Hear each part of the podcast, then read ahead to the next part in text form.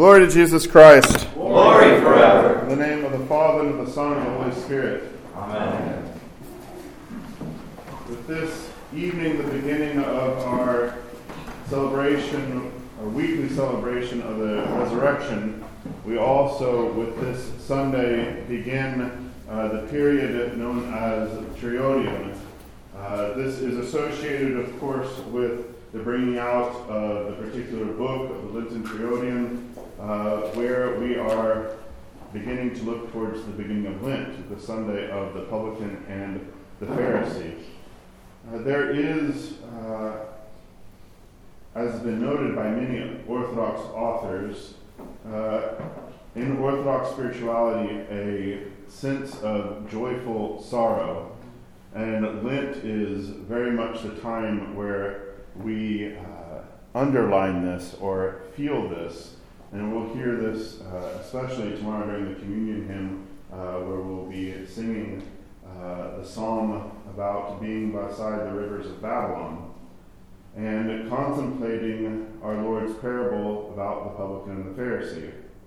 And this joyful sorrow, uh, knowing because of our sins uh, that Christ had to come for us to rescue us, and that in our sins we are drowning, but that we have hope in Him.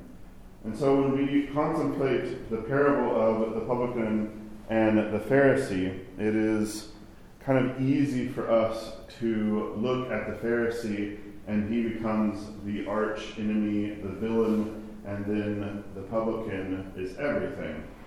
But it might surprise you in the hymnody that the Pharisee is actually given to us uh, some aspect that is to emulate.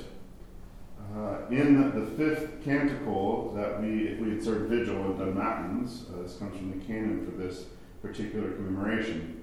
Let us make haste to follow the Pharisee in his virtues, and to emulate the publican in his humility, and let us hate what is wrong in each of them foolish pride, and the defilement of transgressions.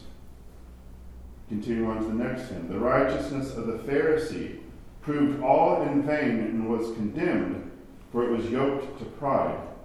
But the publican gained humility, which is companion to the virtue which exalts men on high. This might make you stop for a second when the church puts before you to follow the Pharisee and his virtues.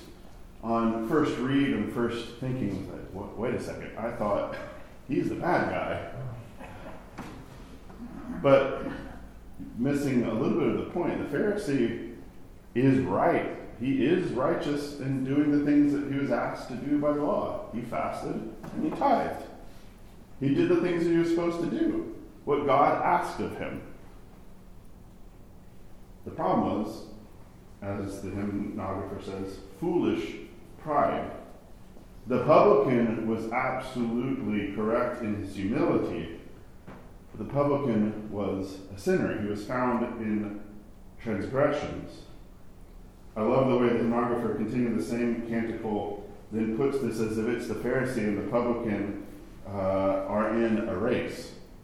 The Pharisee thought to drive swiftly in the chariot of virtues. He's going to like take a shortcut to heaven. But the publican outran him on foot, for he had yoked humility with compassion. Just thinking of the Pharisee. He, he's got a souped up engine of virtues and he's going right along. But the publican is just kind of, with his humility, going right past the guy in the sports car. Pondering in our minds the parable of the publican, let us all emulate him with tears, offering to God a contrite spirit and seeking the remission of our sins. Let us wisely cast far from us the wicked arrogance and boast of the Pharisee, that we may not be stripped of divine grace. So, brothers and sisters, as we begin uh, to prepare for the Lenten fast, let us consider the Pharisee he is not condemned. He does not lose sight of things because he actually does what God asks of him. It's because of his vainglory and pride And another hymn, it Paul talks about the cruelty that comes from that. Because he judges others and condemns others. Well, let us think, of course, of the publican, not to emulate him in the transgressions, that we let ourselves go because of humility, but that in our humility and knowledge of our complete dependence on Christ and His grace, that we will outrun the souped up engine next to us. Uh, that there is no shortcut outside of our complete need to depend on Christ and to acknowledge who we really are before Him and to not grow into foolish pride. In the name of the Father, and the Son, and the Holy Spirit. Amen.